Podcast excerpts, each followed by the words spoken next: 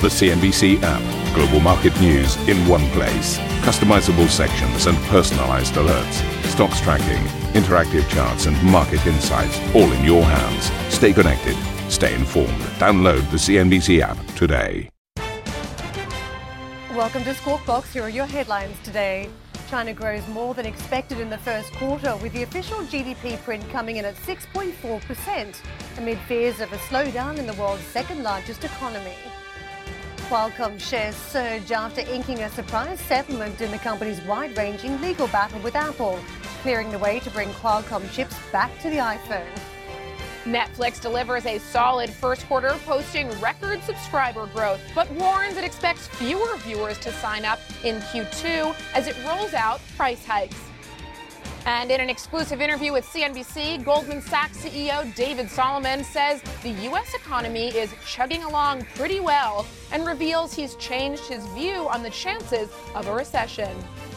I kind of said 50-50, but, my guess is probably not. I think the chance of a recession in the near term in the U.S. is low, and I don't see any data in any way, shape, or form that leads me to believe that chance is accelerating at the moment. Dutch lender ING reportedly approached Commerzbank about a cross-border merger before the German lender started official deal talks with domestic rival Deutsche Bank.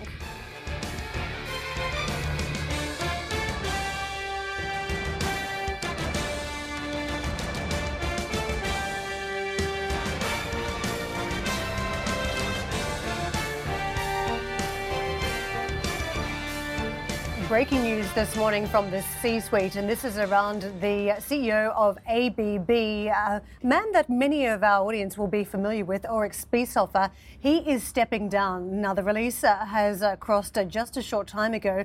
The board of directors at ABB and Mr. Spiesshofer confirming they have mutually agreed for him to step down from his role, which he has held since 2013, so long time at the company. The chairman of the board, Peter Vosa, will become interim CEO in addition to his current role with immediate effect. An official search now has been launched to find a new CEO. That has been initiated. Now, there, of course, have been the thanks that have been handed out, the congratulations for Ulrich's workers' dedication to the company and its customers.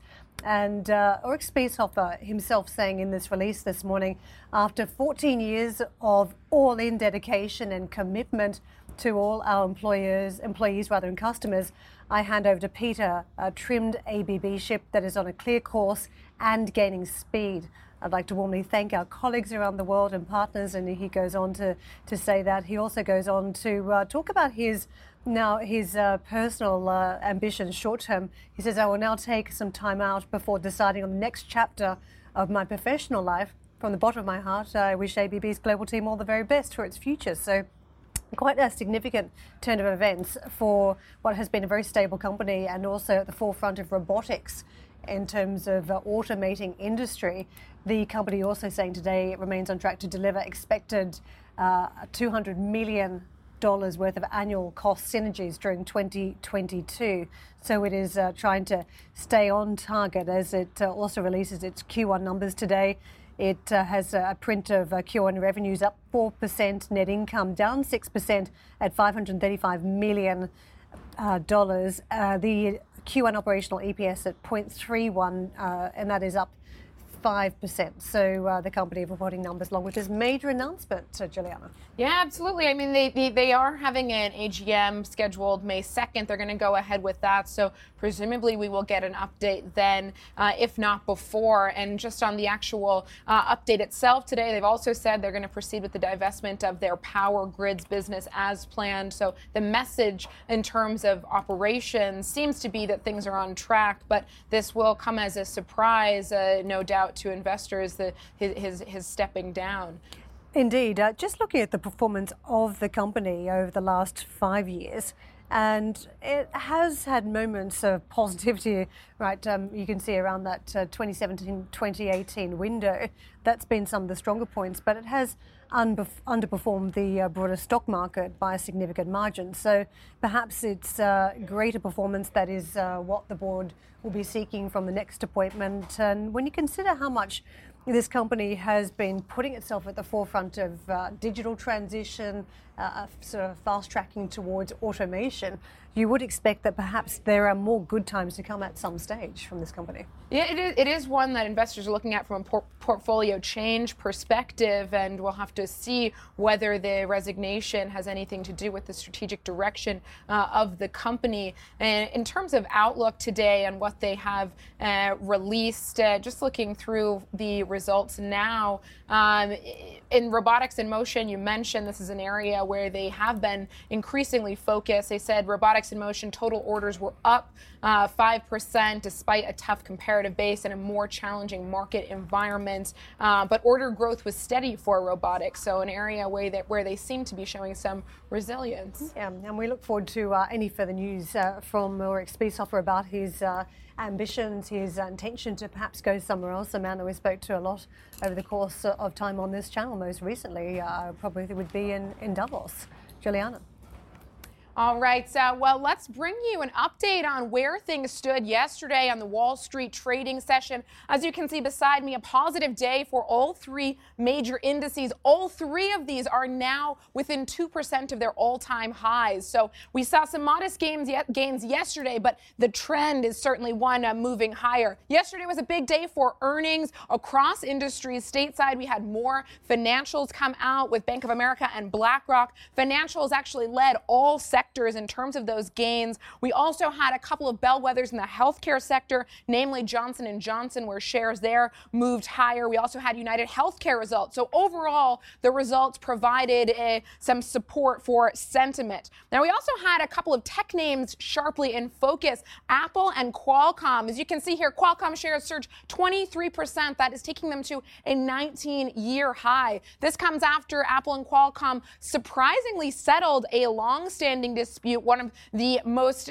prolific and expensive disputes in the tech industry, where this was over royalties and licensing fees that Apple was required to pay to Qualcomm to use its chips in its devices. Now, in addition to settling the dispute, they have also signed a multi-year contract which will allow Qualcomm to resume supplying chips to Apple. Interestingly, after the news broke, we saw Intel make an announcement that they are pulling back from the 5G smartphone market. This is interesting because in the interim, while the dispute was going on, Intel stepped in and began supplying to Apple. Now that Qualcomm is resuming that relationship, we saw a 23% jump in Qualcomm. So we'll be going into a little bit more detail on that, but there's the picture of those two stocks. Moving over to Asia, today was a big day for China data. We had that Q1 GDP print come in. We also had a raft of March data. The overall picture is one that is encouraging. The stimulus measures Beijing is taking seems to be filtering through to the real economy. The GDP number came in higher than expected. Shanghai Composite flat at the moment. A little bit of a mixed picture in terms of trade. The Nikkei 225 up 26 basis points. But the key message here is that the data is showing signs of stabilization. Finally, let's get a look at European opening calls. We are looking at a bit of a muted start for trade here in Europe. It's a big day for earnings today. FTSE 100 and the DAX looking at a slightly negative start. The CAC and the FTSE MIB looking for an open in the green. Karen? Juliana, thank you very much. Well, let's just dive into that data. China's economy grew faster than expected in the first quarter after a surge in industrial production amid signs stimulus is taking effect, while U.S. trade tensions de-escalate. GDP grew by 6.4% on year, the same rate as in the fourth quarter, but higher than the 6.3% forecast by Reuters.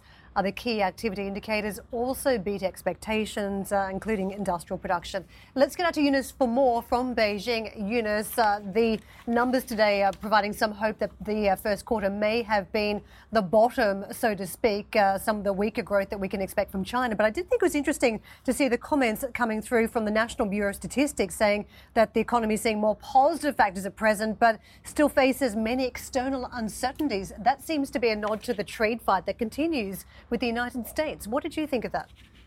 Yeah, oh, absolutely. I think that there is a recognition that the trade war is going to continue to affect the economy. But also, as you both had pointed out, one of the things that investors here were cheering was this idea that maybe this is a bottom. And at the very least, we are seeing the economy here stabilizing. So the headline figure was 6.4%, which beat expectations slightly. The March data was really the focus here. And in terms of the industrial output number, that was really the standout because this is the strongest that we've seen seen in 4.5 years. The Statistics Bureau didn't specify exactly what was driving the industrial output figure, but there's been a lot of thought that perhaps this is a relief. What we're seeing is a relief from the U.S. and China holding back a bit on those tariffs. Now, in terms of other factors that could impact the factories, there's likely some seasonality in those numbers as well. And that's because in March, you see the factories go in full force after being on holiday for the Lunar New Year in February. Also, the authorities here had said that the efforts that they had made to try to give tax cuts for consumers or, for example, approve more local government bond sales in order to encourage infrastructure spending did have an effect. The Statistics Bureau had said that these numbers were reflected in the retail figures, as well as the property investment numbers. Fixed asset investment in line at 6.3%. This is a slight pickup from the first 2 months of the year. Retail sales at 8.7%. Property investment generally steady. What was also interesting was the construction starts, because they were up by 18% compared to 6% in the previous 2 months. And a lot of that is likely because the authorities here have been loosening the restrictions on property curbs and also trying to encourage more purchases in housing. So that has been another reason why people were seeing more of a support for the economy. Now, the big question, of course, is what does this all mean now for policy going forward? And a lot of analysts were saying that the policymakers will likely hold off for now and take a wait-and-see approach. And another factor the authorities here have to worry about is the rise in pork prices, because one key official had said that they expect pork prices to rise by 70% in the second half of the year because of an outbreak that's been going on of African swine fever hitting the hog population in China, which at the end of the day, Karen, might actually end up helping some of China's trading partners that would like to export some of their meat products into China. Thank you very much for that, Eunice. We'll talk later in the show. Meanwhile, Goldman Sachs CEO David Solomon has also expressed optimism about the Chinese economy. Speaking exclusively to CNBC at the bank's Builders and Innovators Summit in Ningbo, China, Solomon said the first quarter data looked reassuring. I actually think China is also chugging along quite well, and I think the trajectory of growth here seems to have picked up a little bit over the course of the last few months.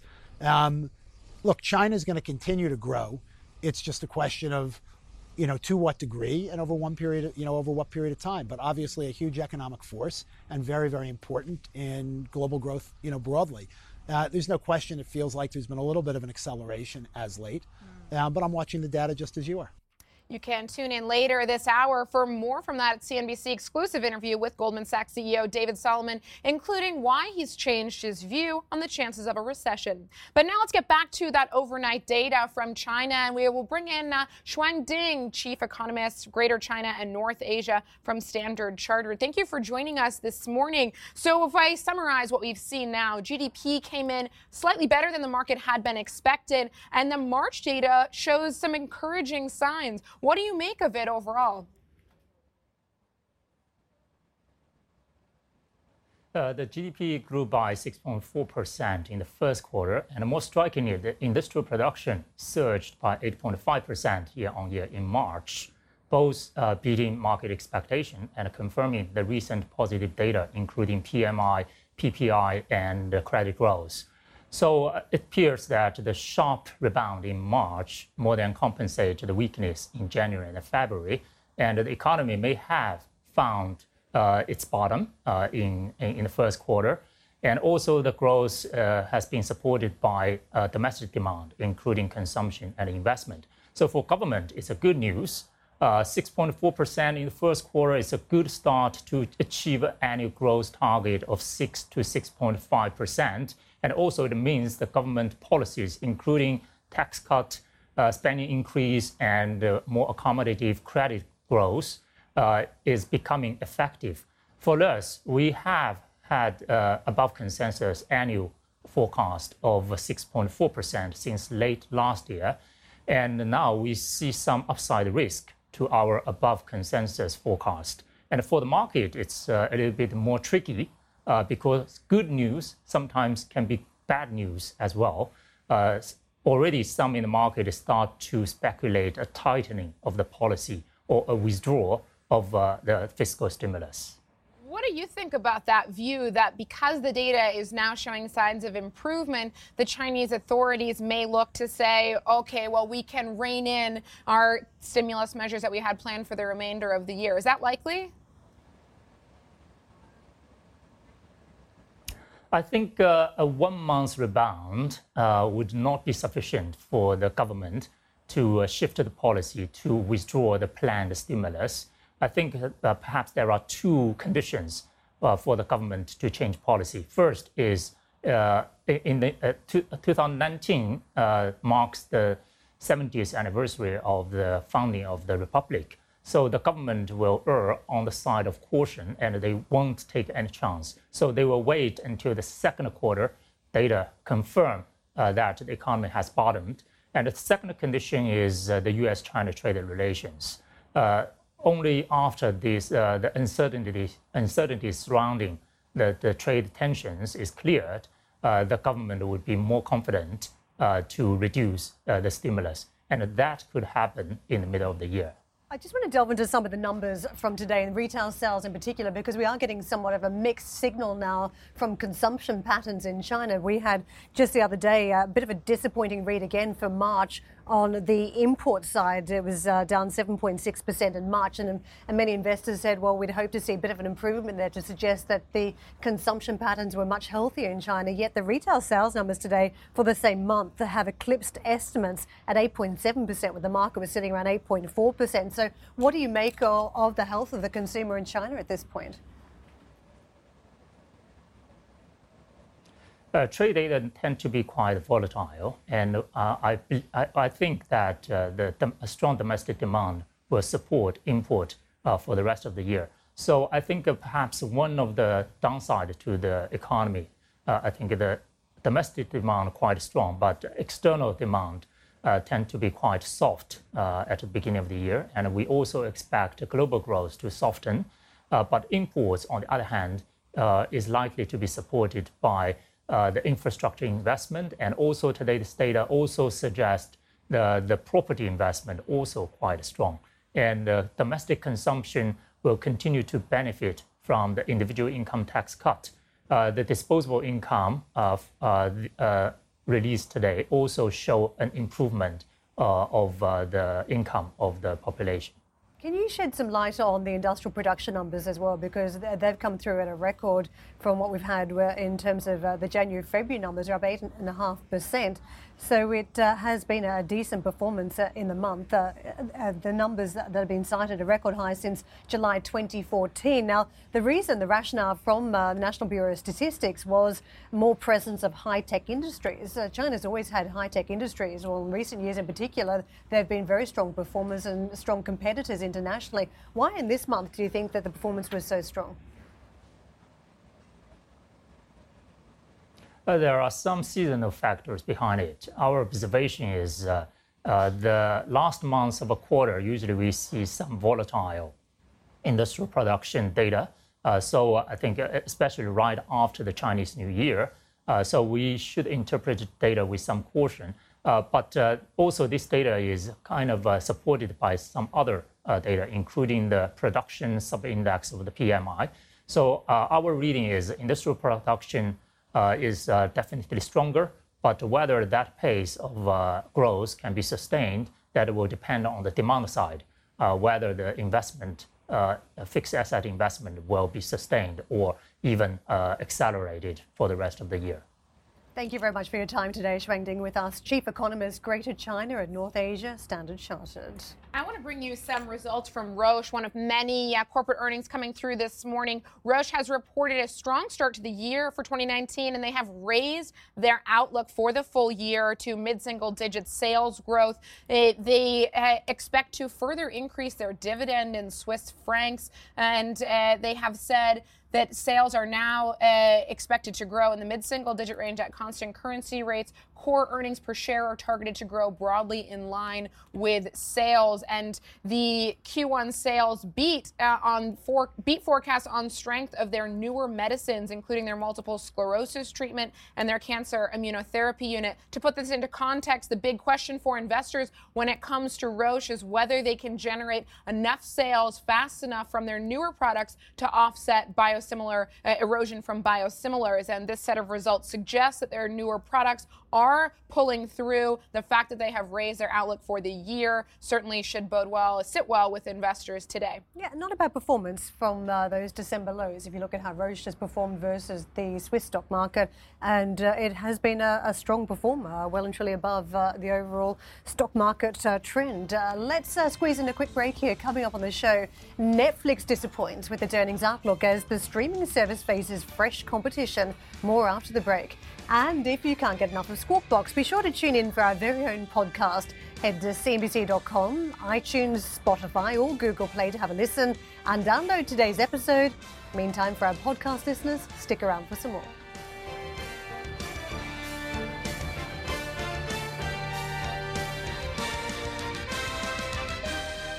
Netflix shares were lower in extended trade after guidance on second quarter earnings and subscriber growth missed forecasts. But the streaming giant posted better than expected first quarter results, boosted by an uptick in international subscribers, despite seeing some customers drop off following price hikes in the US, Mexico and Brazil. The company also waved off concerns over increased competition from new streaming players such as Apple and Disney. Elizabeth has been raking through those numbers. This was seen as somewhat of a market-moving news announcement because it was the first of the major growth stocks to report on Wall Street, but also individually options traders were thinking there'd be a swing of about 7% either direction in the stock, which is more than the typical movements you see on reporting season for Netflix. So how did it stack up? Absolutely. And we did see an initial about 8% drop when these numbers came out right away when it hit the bell, but after the bell, but you know, it came back. We're only about 1% lower so far. And as we've been digging through this report, what we've seen is it was generally a beat on the top and bottom line. Netflix reporting revenues of $4.52 billion for the first quarter. That was above expectations.